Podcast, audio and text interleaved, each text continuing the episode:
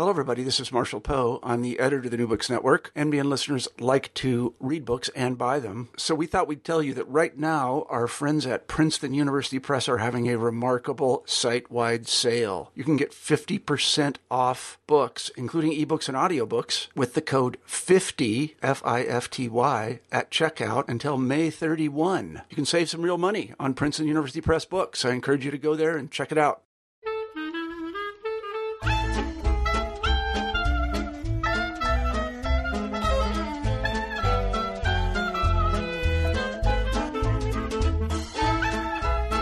This is Susan Robb for Children's and Family Literature at New Books Network. Today I'm talking with Dr. Carroll Pursell, who is a professor of history at Australian National University and professor emeritus of history at Case Western Reserve.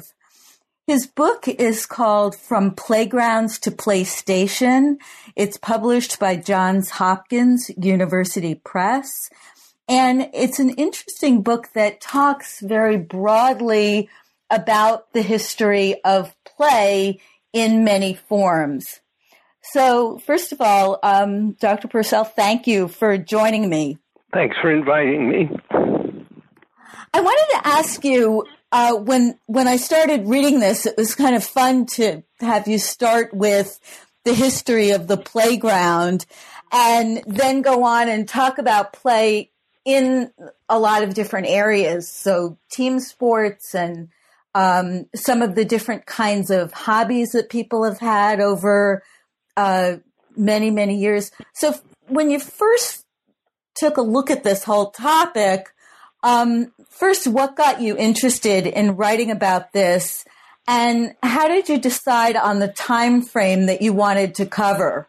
I've been interested in toys, um, history of toys for many years, and I, I wrote something, you know, back in the '70s about it, uh, and it was always in the back of my mind that this was a bigger, bigger topic than than what I was able to do in an article, and then I sat in with a group in the '90s that was kind of kicking around the idea of an encyclopedia of the history of technology. And one of the things that we decide it never happened, but, mm-hmm. but um, one of the things that we immediately decided is that we didn't want to go alphabetically through devices, you know, from the airplane to the Zeppelin, that we wanted to uh, sort of cluster them and have um, have groups of essays around the way technology was used. And uh, everybody immediately said, well, you know, there's agriculture, there's manufacture, there's transportation, there's communications, uh, there's uh, domestic technology. Blah, blah, blah. And I thought, bingo, you know, this play. Play is a category that um, it, it's it's important. I mean, it's tre- tremendously important. It's ubiquitous, and it's kind of fun appropriately because um, it it's sort of counterintuitive, you know. Uh, so uh, I suggested that, and years later, my editor at Johns Hopkins got back and said, "You remember that idea? Why don't you do it?" And I thought, "Okay, I'll do it." So that's where I got started, and of course, play has takes so many different forms throughout the lifespan from when we're babies right on till we die we play. And um, the play changes appropriately partly with our age partly with what else is going on in the world.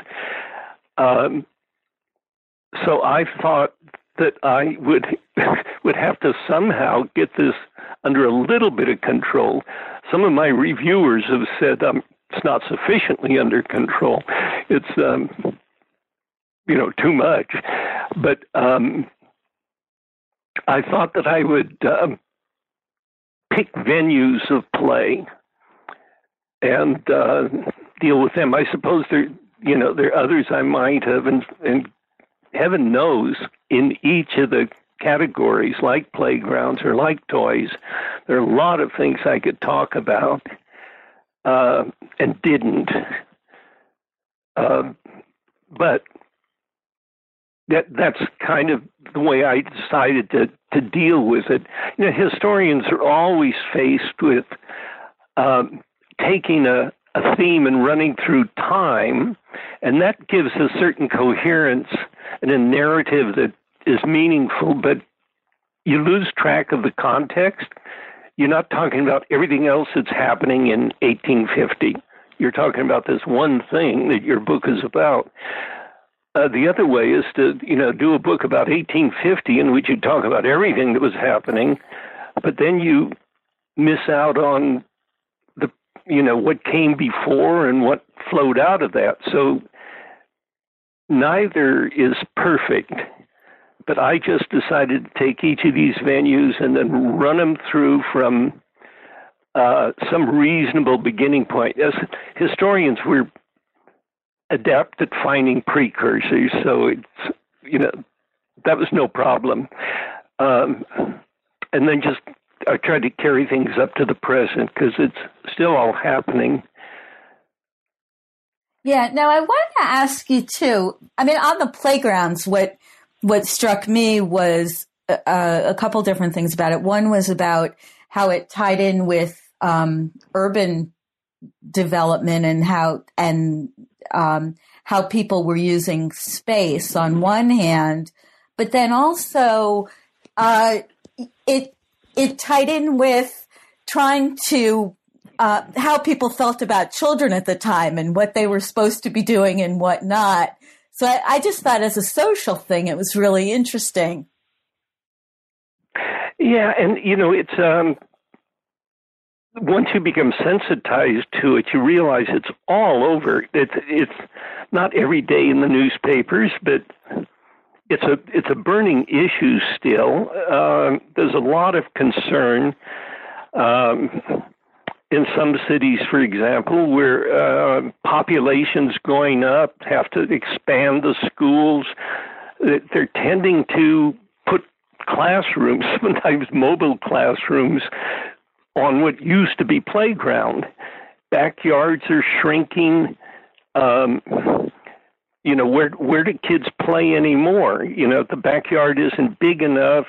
The school, the um, they're afraid of getting sued. They've taken out some of the equipment. Uh, there maybe isn't room anymore. Um, and you know, I used to roam out into the countryside from my little town, uh, but that's not possible for most kids anymore. So it's these things are still being talked about and and wrestled with. Uh, so it's um, it's interesting to go back to the origins of the playground movement and see that uh, that there were, you know, what the problems were how those problems changed through times and what the solutions were. And what we've done is to build up a sort of um, a, a, a menu of solutions, all of which are still available. Uh, but um, well, let, let me let me say parenthetically that one of the important stories in the origin was that city streets were demonstrably unsafe for children's play, and that they should have dedicated play places which were safe. And ironically, by the time you got to the end of the last century, playgrounds themselves were considered unsafe. Right. And, you know, Chicago would get sued. Some kid fell off the teeter totter or something, and, you know, paying out $10 million. And, um, they said, you know, this can't go on, so they take out the teeter totters. Uh, it's, you know, we live in a risk adverse uh, society, and um, you know, playgrounds are not immune from accident. Right. And, you know, it's interesting. It reminds me of a story I once was told where um, a, a colleague was saying that she had neighbors on either side who had kids around the same age, but one of the moms didn't want the children, her children crossing this other person's lawn to get to their friends just because it seemed like, well, they shouldn't be unescorted. Where, uh, you know, I have the memories like you have about you just left at a certain time in the day and you came back because it was time for dinner or whatever. And, yeah. you know, we have an, an awful lot of notion that you really can and should be controlling children's movement far more than was probably so in a lot of times in places in the past. Yeah. And ironically, I read a statement which was, you know, tinged with irony, but actually is true. And that is, you know, you're in greater danger from your father than some stranger down the street. You know, it's, um, when you look at the statistics, and not a lot of kids are grabbed off the street, actually. Right.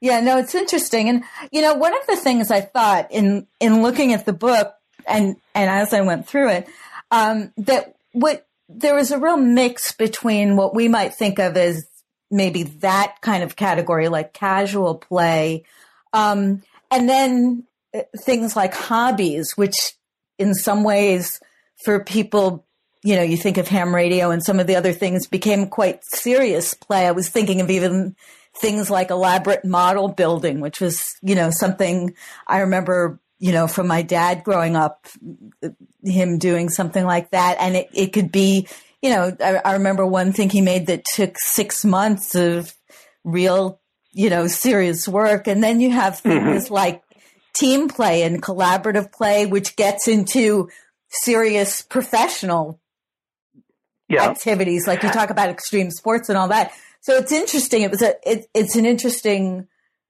you know, can, um, collection of of things. Yeah, yeah, it's it's true that play, you know, play continues. Um, and speaking of models, uh, I had an older brother who who died not too long ago, in his early nineties.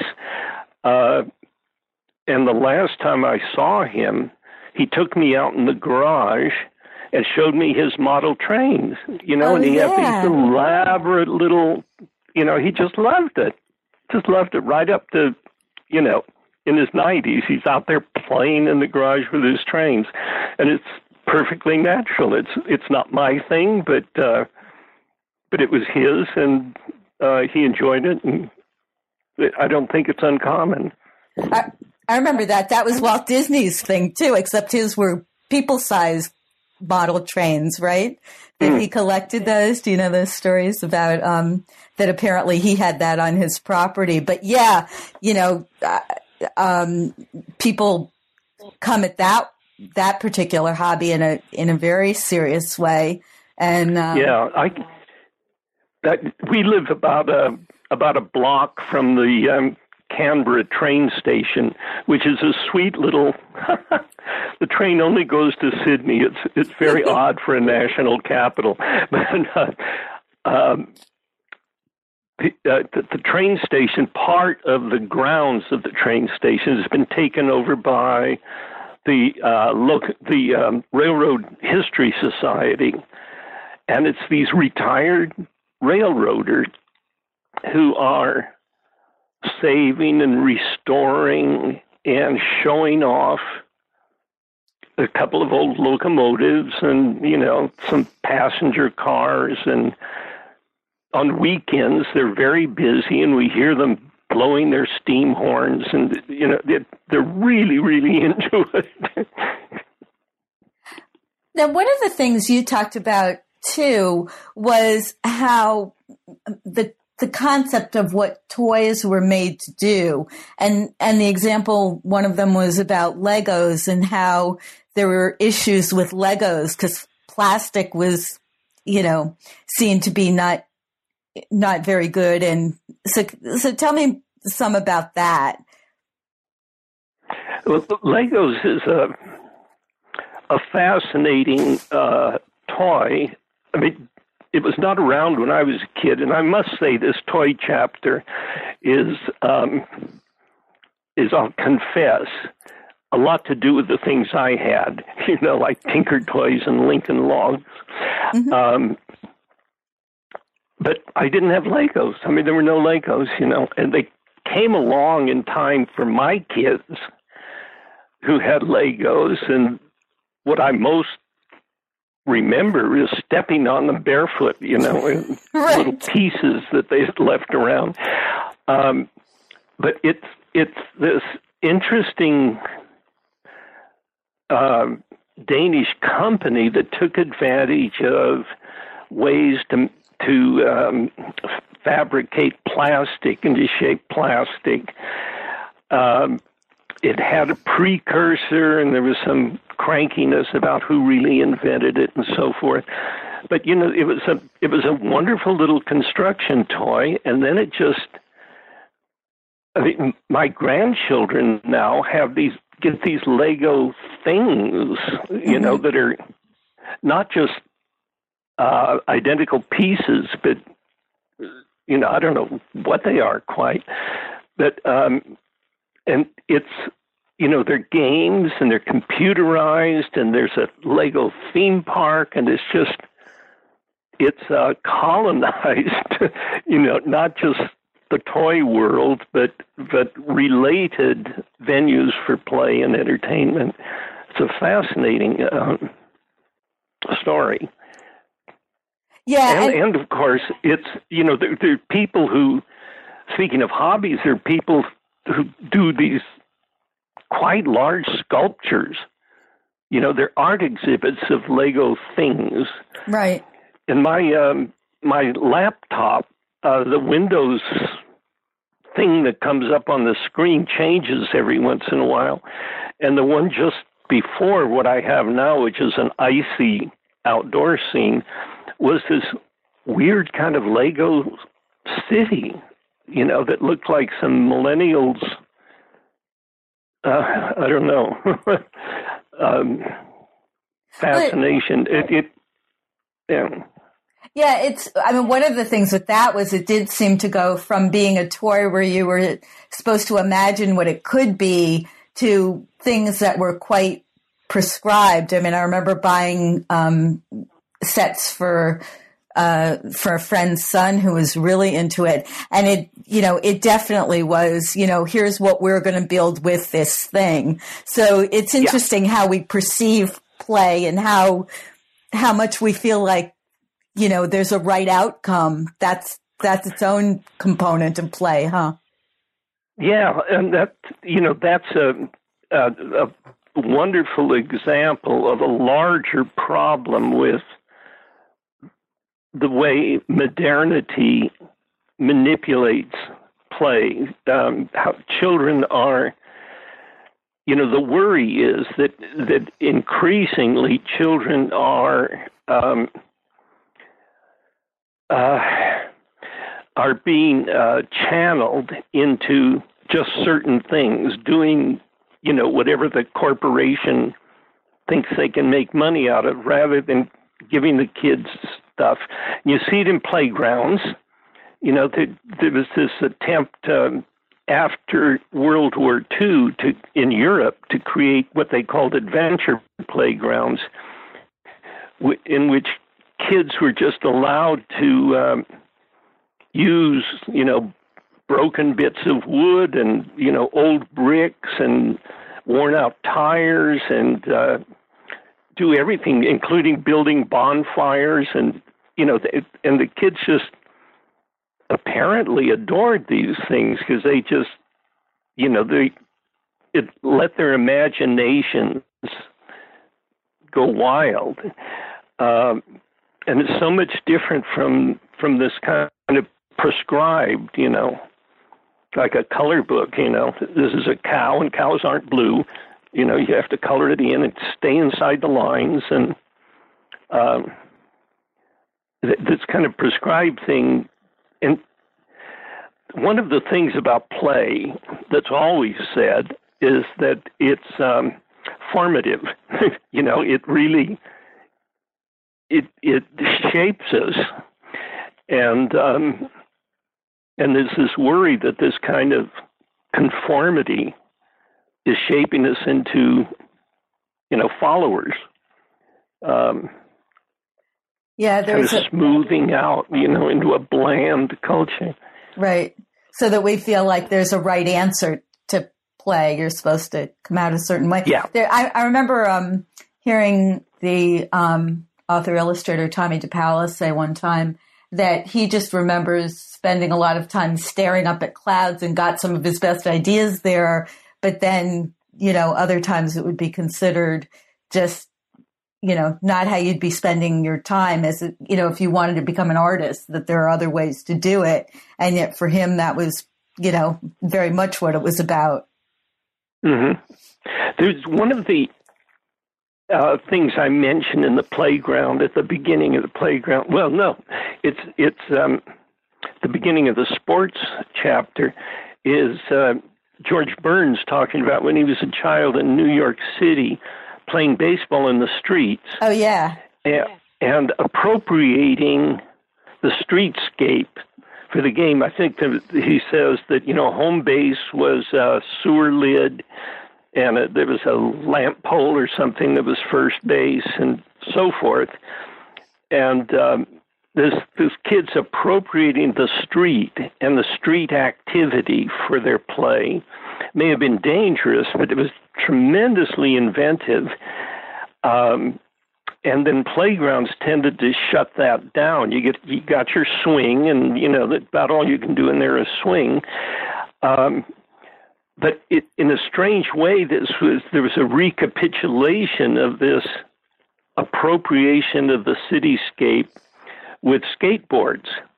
Oh yeah. We, you, you know, we're kids with skateboards now don't just go up and down the sidewalk, but you know they they can hop it. Hop curbs is nothing, but they can hop up onto a bench and then you know over a wall, and so that the city authorities are constantly putting bumps in the walls, you know, so that skateboarders can't use and his signs up, don't skateboard on this. Um, but of course, kids do. They skateboard on on everything, and they just take the city and and re-engineer it in a sense for their own purposes, and it's you know it's annoying. uh, for those of us who are older, but it's it's really in the spirit of play. And one of the things it, related to that whole area was I thought it was really interesting when you talked about surfing and you talked about that being such an ancient sport and that um, it had both a big cultural impact on music and all kinds of other things, but then that it also spawned a lot of other sports. One of the more recent passions was, you know, all about skateboards.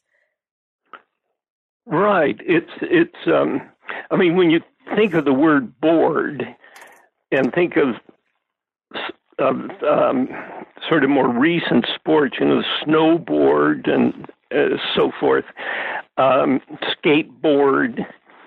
Uh, it really is true, and I guess have to be a little bit careful, and maybe I should have been more careful. I don't know, but uh, it it seems to me that it's I had this picture of, of, you know, life coming up out of the ocean and developing legs and moving, you know, uh, because the surfboards came out of the water in a sense and got developed wheels, became skateboards, and then they took the wheels off and made snowboards. Um, it's a it's a wonderful evolution, and it it it happened over a very few years. Although I must say, when I was a kid, uh, I, I mentioned this. I don't mention myself, but uh, in the 30s, um, we made scooters ourselves. Took apart a pair of skates, put half at the front of a two by four and half on the back, and then nailed uh, a fruit crate mm, up on yep. edge at the yep. front mm-hmm. and put a board across it for um, handlebars, and then used it as as a scooter.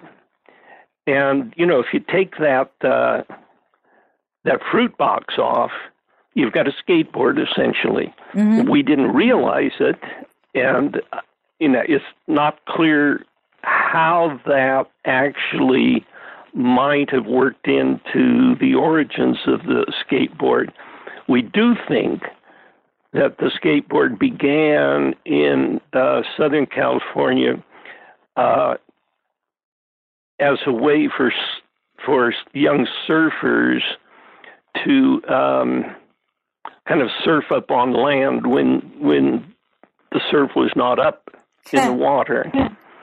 Um, and when you watch them in a bowl, uh, skateboarding in a bowl, it really has, you know, the surfing moves are so obvious, you know. Yeah, that's, it's kind of a fun, fun connection. Yeah, that's. I mean, that is such a interesting sport to watch, and it ties in with another thing you talk about, which is extreme sports.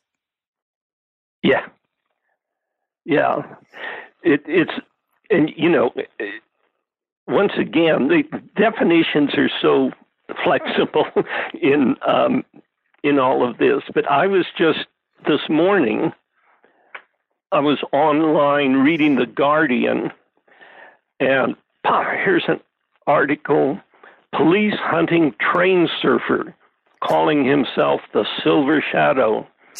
There's a photograph of the guy. Um, and it turns out in the north of England, the Silver Shadow uh, is um, has been filmed traveling on top of a train moving up to 100 miles an hour, and this train surfing is something that's been going on for years. And I was collecting material on it and meant to put it in this chapter, and I thought, oh, I've got so many things now.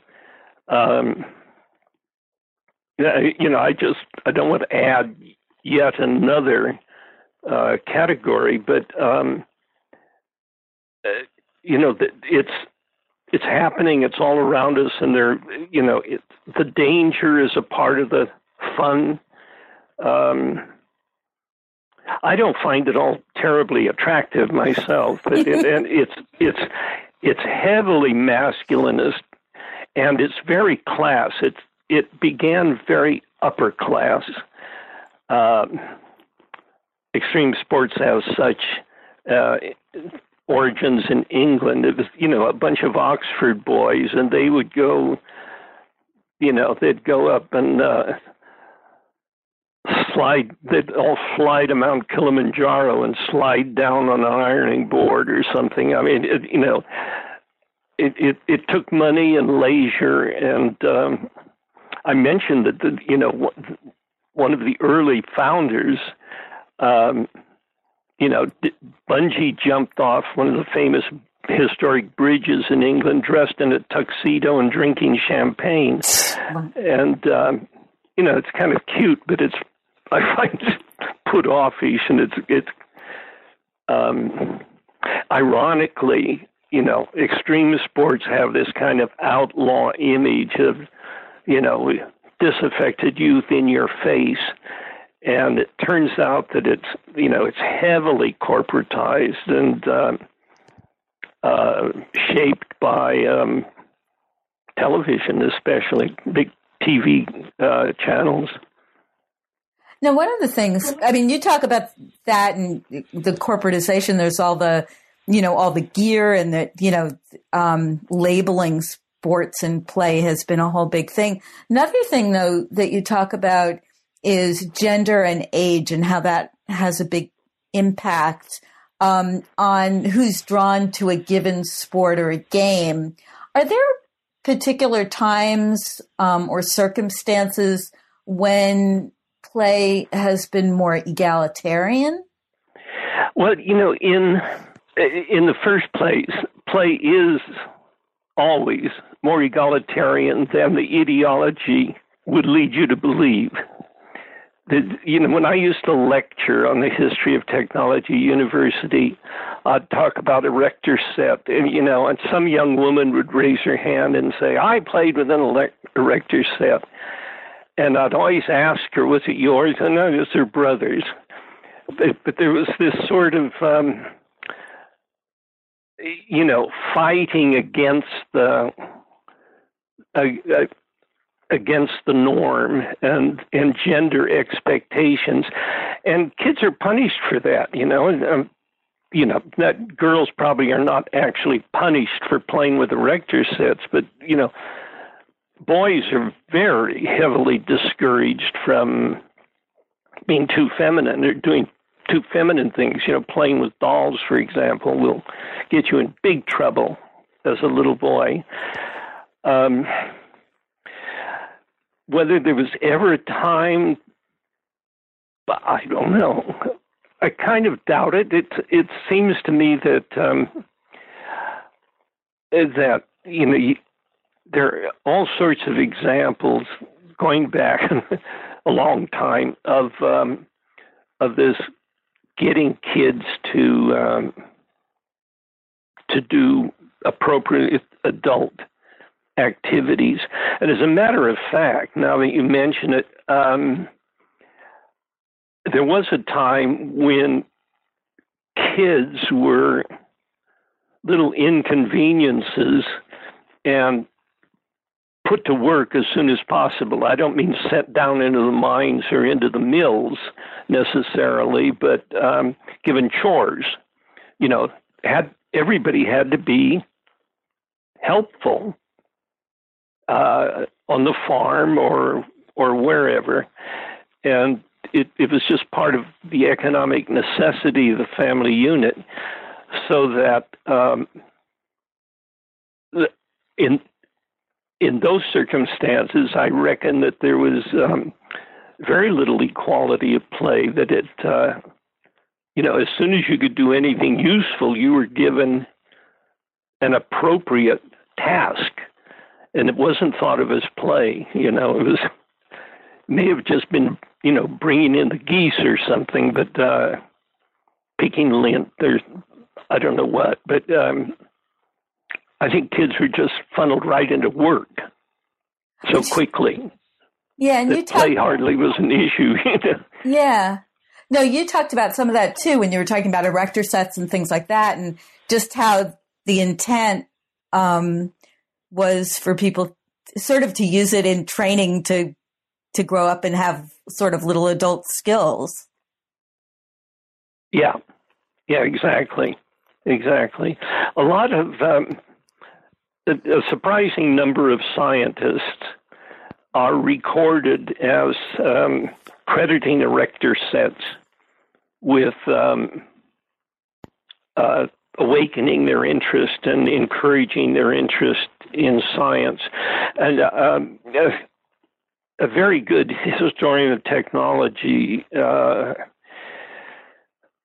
who was trained and spent his whole career his regular career as an aeronautical engineer told me one time that he made model airplanes and that's how he got interested. Well, so did I. But it turns out that I was trying to follow the directions well enough that the darn thing would actually fly. Never terribly successful, but that was easy for him. And as a kid, he was modifying the plans for the plane and making a plane with you know three wings or you know you know putting them back in the middle of the body instead of up the front or or whatever That's so that you, you know i mean the the ones that work like that are the stories you hear the ones that you know i played with model airplanes and never became a pilot or an engineer you don't hear those stories so it's hard to tell, you know, how common this really is. Yeah, that's all the, all your innovators in the book, all innovating both in business and in science, moving all this stuff along. Hmm. Now, let me ask you too. Um, we're obviously at a stage where the game industry is kind of a, having this extraordinary period where you know it's it's what bigger than the film industry. It's it's crazy, huge, and growing so rapidly. Um, so with that, um, it, do you have? I mean, how do you think that came along? I mean, because games have been around forever and ever. There's long, long history of the game industry.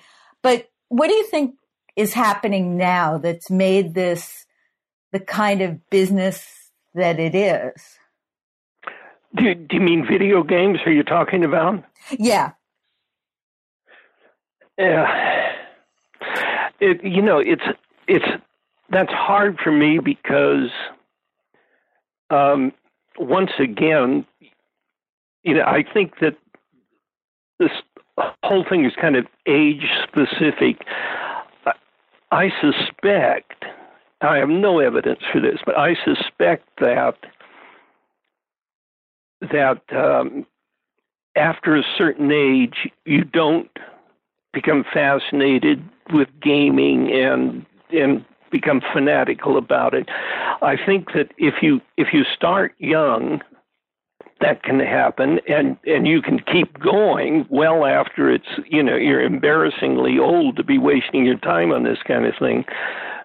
But um i don't think old people pick it up and and you know get trapped in it. Um where was i going with that? Yeah well uh, well i was thinking too yeah. i mean part of it is it's interesting because it's a time of such technology that even that industry is changing so quickly. What they're what people are capable of doing is changing at sort of warp speed. It seems too. And you know, the one thing that doesn't get talked about, but I've sometimes wondered. Um, you know, we played games when I was a kid, but they were mostly board games, you know, endless summer monopoly games where we loaned each other money and, you know, they just went on for days. But you you had to have somebody you know you had to have a cousin who was visiting or you know a friend who would but i take it with these games although you might play with people you don't have to have them around. They're always out there in the ether somewhere. Uh, it's it's something you can do by yourself um, you know sit in your bedroom and and just play these things. Um, my kids missed that. I did. My grandchildren have not been allowed to do it. It's a, it's sort of a, I guess, some sort of Luddism is in our genes, but um, I, ju- I just don't see enough of it to have a feeling for for the dynamics of it. I mean, what in the world is it all about? Um, yeah, I you know I I worry sometimes that the misogyny and the violence of it has this particular attraction. You you can shut your, shut yourself in the bedroom, you're by yourself, and you can um, indulge in these really unattractive preoccupations. You know, I I don't know. I mean, that's silly. That's, yeah a gamer would would crucify me for that. yeah, I actually yeah. I have a son who's uh who's in the game industry and it's been interesting to watch some of that. He hasn't gone so much into the violent game ones, but actually into into the history games. And but again, you know, the the technology is changing so quickly and the um and and the interaction. And one of the things you bring up that I remember he and I have talked about too is that whole issue and sort of going back to what you said before about you know male female roles and where women have had to really stake their ground in that industry in the past because there have been you know issues in the past yeah yeah yeah and the, you know it, it's so obvious in video games, and you get so you read so much about it, but but it's um, it's just all over. You know, as, as I say in my chapter on hobbies, um, part of the attraction of ham radio operation or building a hi-fi set from a kit or something like this. Uh, these were male-dominated activities that demanded a certain private space in the house. So you had your, in, in Australia, they call them sheds. Men have sheds. uh, and it's often literally a shed. They're part of the garage, you know, where you can go out and you probably have a bottle of something hidden in there, and maybe some improper magazines, and uh, you know you uh, you do men things out there and make stuff, and the the you know traditionally from the 19th century, the home was female space. It was domestic space and um, men with hobbies in the 20th century tended to take over a part of that. So, one of the things I did want to um, ask you when you were talking about Nintendo, um, I was surprised to learn that that company started as a card game way back in the late 1800s. And I wondered, have when you were looking at the arc of of companies, did you find many companies that lasted a very long time? There are there are some, yeah, um, and but often you have to track them through um, buyouts and mergers and spin-offs and that sort of thing, and name changes. But as the as the technology changed, you know, from um, pinball machines, for example, to um, to video games, video arcades, and so forth, you'll find some companies who are, you know, fairly nimble in uh, in um, just just moving into adapting and and so forth. And it was, you know, fairly um, fairly straightforward with. Um, with pinball machines, and of course it it goes not only into uh, uh, video arcades uh, initially, but also into um, gambling or gaming, as they like to call it, um, where you know these you know poker machines, for example, with all of their lights and graphics and um, sounds and everything. Uh, uh, you know, are just um, essentially technological upgrades, and then then they have more sophisticated add-ons like uh, you know making it easy to play again and so forth. But but yes, you do get you do get a few companies that just last and last and last. Now, one of the things that, uh, just in in closing, one of the things you quote toward the end of the book, you were saying, you were quoting a game designer saying, uh, games are not just art, they're the most revolutionary form of art the world has ever known about. And then you have a, a quote from the late Roger Ebert saying, uh, that games are not an art. It doesn't count in that way because um, the player changes what it is. So, what did you think about that? Did you come down on either side of that?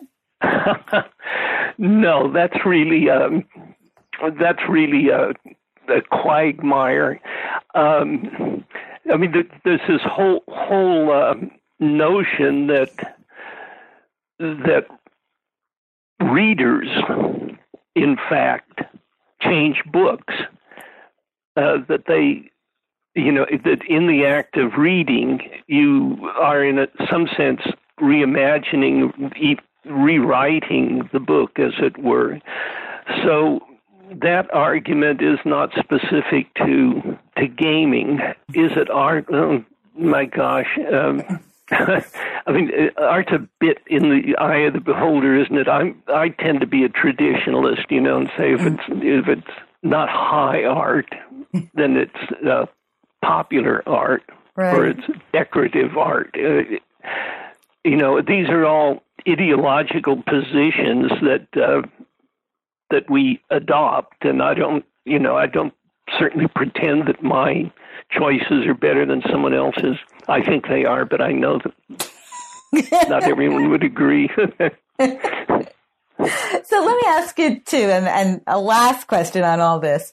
So, in looking at all of this, I mean, do you have did did you have thoughts about where you might guess uh, play-in games might be going, or you know, I didn't know if you saw sort of up and down patterns or things like that, or And, you know, are there places that you'd love to see it go?